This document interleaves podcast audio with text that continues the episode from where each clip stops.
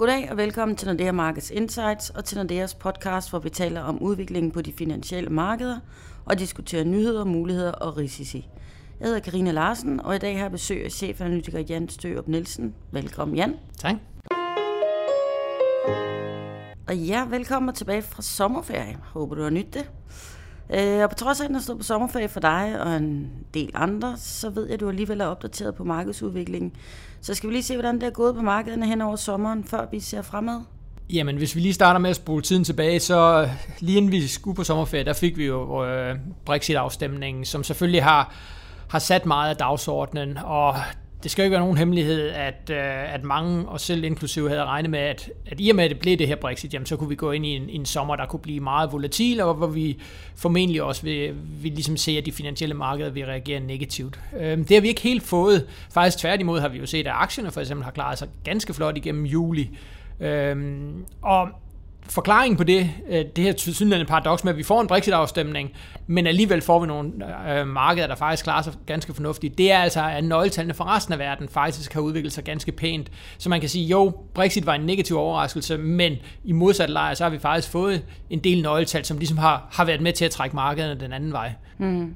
Øh, og du siger, det er over hele linjen, så det, der snakker vi Kina og USA, og der har vi set nogle pæne tal, eller? Ja, altså der var jo også frygt for, at, øh, at de kinesiske nøgletal, som vi jo så tidligere på året, var ligesom dem, der, der dominerede og, og trak ned, og, og der er de altså begyndt at overraske til den positive side igen, så man kan sige, Kina er ligesom, man er blevet mere fortrøstningsfuld omkring Kina, og også for USA har vi også fået en række, række pæne nøgletal, som også har været med til ligesom at sige, okay, det kan godt være, at vi har fået Brexit, det kan godt være, at det skaber en masse usikkerhed, men der er stadigvæk noget vækst i resten af verden, og det er ligesom det, som, som markedet, i hvert fald indtil videre, har, har valgt at fokusere på. Mm-hmm.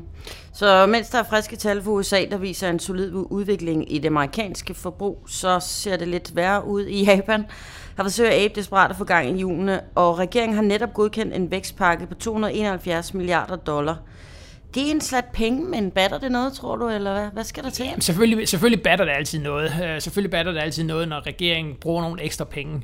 Uh, omvendt må vi jo også sige, at der er en lang, lang tradition i Japan for netop at komme med de her tillægsbudgetter. Mm.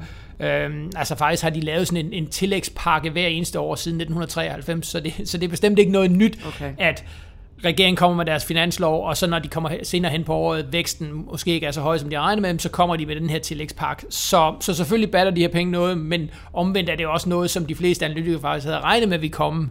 Øhm, så det er, ikke det, det er ikke det, der bliver mirakelkuren for Japan. Øhm, selvfølgelig er det, er det positivt ud fra en vækstvinkel, at, at man ligesom nu har et, et klart politisk flertal, der er i stand til at og, og fokusere deres kræfter på, på at få gang i den japanske økonomi. Øh, og der er ingen tvivl om, at, at finanspolitiske lemmelser er en af metoderne, man kan, man kan bruge.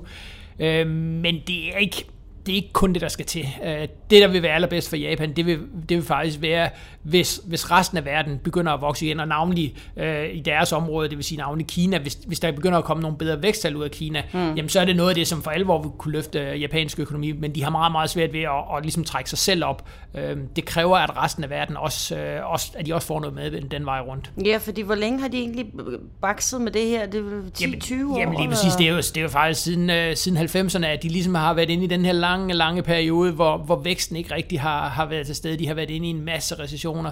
De kæmper jo også fortsat med, med meget lav inflation og, og i nogle perioder direkte deflation. Mm.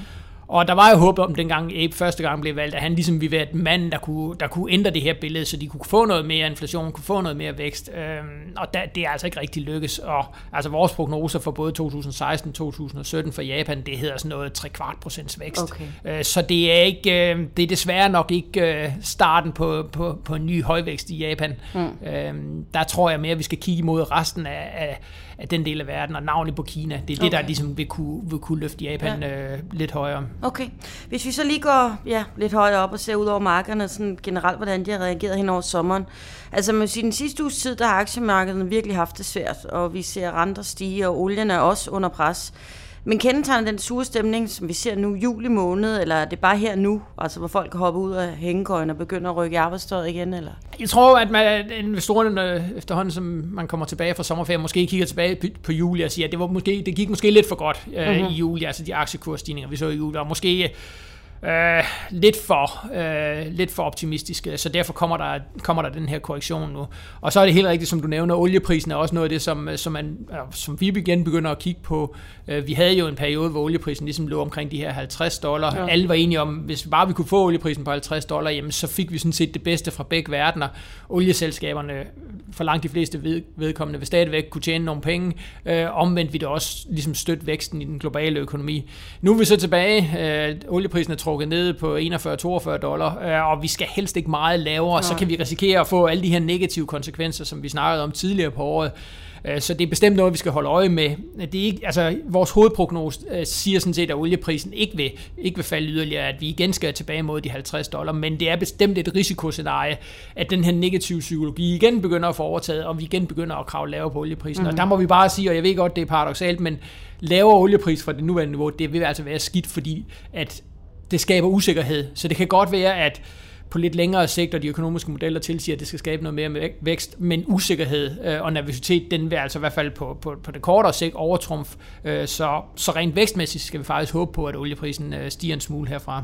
Okay, så så, men sådan overordnet, skal vi indstille os på, at den her sure stemning vil fortsætte, eller hvordan tror du, markedet vil udvikle sig i efteråret? Både jeg, jeg, tror, ja, jamen, og... jamen, jeg tror sådan set, at aktierne vil, vil klare sig ganske fornuftigt. Vi har stadigvæk rigtig mange virksomheder, der, der, der har en, en god, solid indtjening. Øh, vi har også stadigvæk rigtig mange centralbanker, der, der stadigvæk pumper masser af penge ud. Der kan mm. vi bare tage den europæiske centralbank som et godt eksempel. Øh, vi har også Bank of England, øh, som igen begynder at lempe pengepolitikken.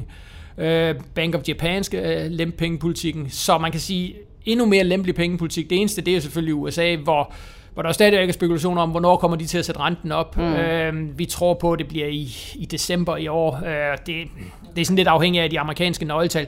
Men altså, langt de fleste centralbanker i verden lemper stadigvæk pengepolitikken.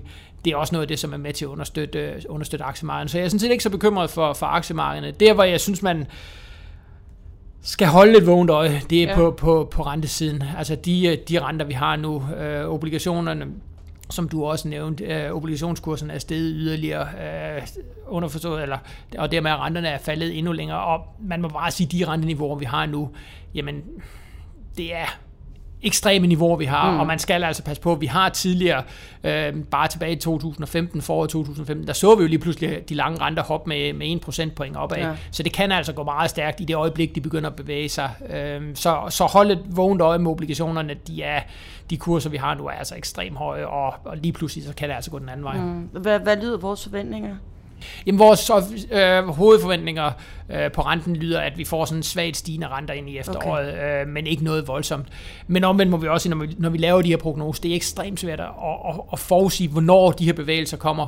Øh, og det vi i hvert fald kan være helt sikre på, det er, at de niveauer, vi har lige nu, er ikke er ikke naturlige niveauer, og det vil sige, at der er et kæmpe potentiale eller risiko for, at, at renterne kan stige relativt kraftigt. Eksklusiv, men, ja. Jamen lige præcis, og, men hvornår det kommer er næsten umuligt at forudsige. Ja, Man skal ja. bare være opmærksom på, at lige pludselig, jamen så kan den lange rente altså hoppe med 1 procentpoint. Det har vi set. Vi så det i 2015, vi så det i 2013, øh, og det kom, vi kommer givetvis også til at se det igen, men hvornår er, er, er det næsten umuligt at sige. Ja. Men man skal, holde øje, man skal holde godt øje med det i hvert fald. Mm, okay. Øh, hvis vi lige vender lidt tilbage til noget det, du sagde tidligere omkring privatforbrug og sådan noget, så virker det umiddelbart lidt mærkeligt, at privatforbruget kan vokse, men virksomheden ikke investerer. Hvad er det, der... Jamen, det er, det er et af de store paradoxer, både, både i dansk økonomi og også i global økonomi, det her med, at vi har privatforbruget, som, som sådan set opfører sig ganske som, som det plejer, og andet i, i, med nogle relativt fornuftige vækstrater. Og, og så har vi omvendt virksomhedens investeringer, som, som næsten ikke vokser. Mm. Øhm, og det, det er altså ikke normalt, og det er ikke noget, vi har set før. Normalt vil man jo sige, når, når forbrugerne begynder at bruge nogle flere penge, så vil virksomhederne øge deres investeringer, fordi mm. de tror på, at efterspørgselen kommer til at stige, og så vil man ligesom få de her to kræfter, øh, ligesom supplere hinanden. Lige nu, der, der vokser privatforbruget fint. Investeringerne gør det ikke. Og det, der selvfølgelig er det store spørgsmål, det er, om det er bare fordi investeringerne den her gang er, er senere om at komme i gang, end, end, det, vi, end det vi tidligere har set, eller om privatforbruget overgår dødt, inden, inden investeringerne ligesom kommer op i gear. Okay. Og, og det er det, det, der bliver helt afgørende altså i den globale økonomi, i dansk økonomi, for om vi kommer ind i sådan en længere højkonjunktur. Fordi hvis, hvis virksomhederne begynder at investere noget mere, jamen så har du både privatforbruget, der stiger, investeringerne, der stiger, og så har du altså faktisk nogle ganske fornuftige vækstrater. Omvendt, hvis privatforbruget går dødt, virksomhederne holder fast i ikke at investere ret meget, jamen så er du lynhurtigt inde i noget, der er, der er betydeligt grimmere, end så er du inde i noget, noget recessionslignende snak. Mm. Øh, så det er den her kamp mellem privatforbrug og investeringer, der kommer til at afgøre, øh, hvordan vækstranderne kommer til at se mm-hmm. ud over okay. de næste par år. Fordi, altså, man så tænkte, det gør jo også gældende herhjemme, men, men hvad, hvad, kan, hvad kan trigge virksomhederne? Tænk, altså, det, som jeg tror, fordi vi tror faktisk på, at virksomhederne begynder at investere noget mere, det jeg tror, det bliver, det bliver mangel på arbejdskraft. Vi kan allerede se herhjemme, at nogle virksomheder begynder at melde ud øh, inden for blandt andet byggeri, at de, de mangler arbejdskraft, at, at der er simpelthen nogle ordre, de siger nej til, fordi de ikke har den arbejdskraft. Mm. Øh, og så plejer det altså at være sådan, at når virksomhederne oplever de her, den her mangel på arbejdskraft, jamen så, så for at, at kompensere for det, så øger man sine investeringer. Øh, så jeg tror, at, at den en af grundene til, at vi ikke har set øh, de her stigende investeringer, det har været, at der har været en masse ledig arbejdskraft, som, han, som er kommet tilbage ind på arbejdsmarkedet. Når de reserver begynder at blive brugt op, så tror jeg faktisk, at virksomhederne vil begynde at øge deres investeringer. Okay. Og så vil du ligesom få, at, at økonomien trækker på vækstmotorer igen. Okay. Så at, nu ved jeg jo ikke lige, hvad, hvad tidslinjen er, om det er noget, vi kommer til, til at se her hen over efteråret, eller hvad, hvad, hvad ser du, hvis vi ser lidt frem? Altså jeg tror faktisk, at vi begynder at se, at virksomhederne begynder at øge deres investeringer. Også fordi man kan sige, at finansieringsmulighederne er jo også fantastiske øh, med, med de lave renteniveauer, ja. vi har. Så kombinationen af, af billig finansiering, begyndende mangel på arbejdskraft, øh, og det der selvfølgelig så er det store spørgsmål for virksomhederne, det er, om de tør gøre det. Om al den usikkerhed, der er i verden med Kina, med øh, præsidentvalget i USA, Brexit-situationen i Europa, altså om det om de alligevel i det øh, miljø tør, tør øge deres investeringer. Øh, og det er selvfølgelig noget af det, som, som, som kan ødelægge det, og som, som man skal holde rigtig meget øje med, den her politiske usikkerhed, som, mm. som faktisk sætter en dæmper for, for, ja. for vækstmulighederne. Mm. Og det får vi umiddelbart rigeligt af i efteråret sikkert. der kommer rigtig, rigtig ja. meget politisk øh, usikkerhed og opmærksomhed, hvor man kan sige, i første halvdel af i år, der var det meget den her finansielle uge, der var det meget Kina, vi snakkede optakten til Brexit. Når vi kommer ind i efteråret, så bliver det politik, der ja. kommer til at dominere. Det bliver selvfølgelig præsidentvalget i USA, det mm. bliver de politiske forhandlinger i Europa omkring Brexit, øh, hvad kommer der til at ske, hvad finder Storbritannien ud af, hvordan reagerer befolkningerne i de andre lande, ja. øh, vil vi se en bevægelse, som vi jo kan se i hvert fald begyndende til, at, at også i andre lande, at man ligesom begynder at, at blive endnu mere EU-kritisk, og hvad betyder det for EU-samarbejde, og alle de her ting øh, mm. kommer til at, at virkelig fylde meget, på de, også på de finansielle markeder ind mm-hmm. i mhm. efteråret. Ja. Hvad så, hvis vi lige sådan ser på den korte bane her afslutningsvis, hvad vil du særligt holde øje med her de næste par uger?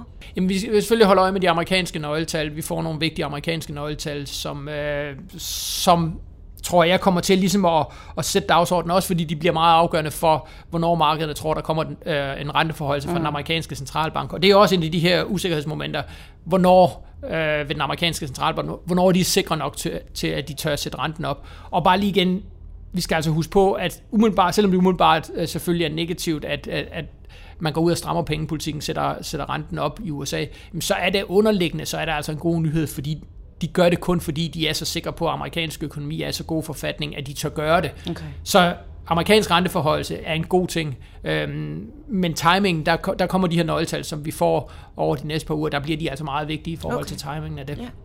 Okay, spændende, og vi får se, om Jans forventninger holder stik, men det plejer jo at ramme meget godt. Så spændende. Tak skal du have, Jan. Selv tak. Hvis du ved mere om, hvad der rører sig på de finansielle markeder og holde dig opdateret på udviklingen, kan du finde vores research og dybdybgående analyser på nexus.nordea.com, og du kan finde vores podcast på insightsnordeamarkets.com. Og husk, så kan du abonnere på vores podcast, så du får dem ud, så snart de udkommer. Og så kan du som altid også besøge os på LinkedIn og følge vores analytikere på iTunes og Twitter. Tak for denne gang, og på genhør næste uge.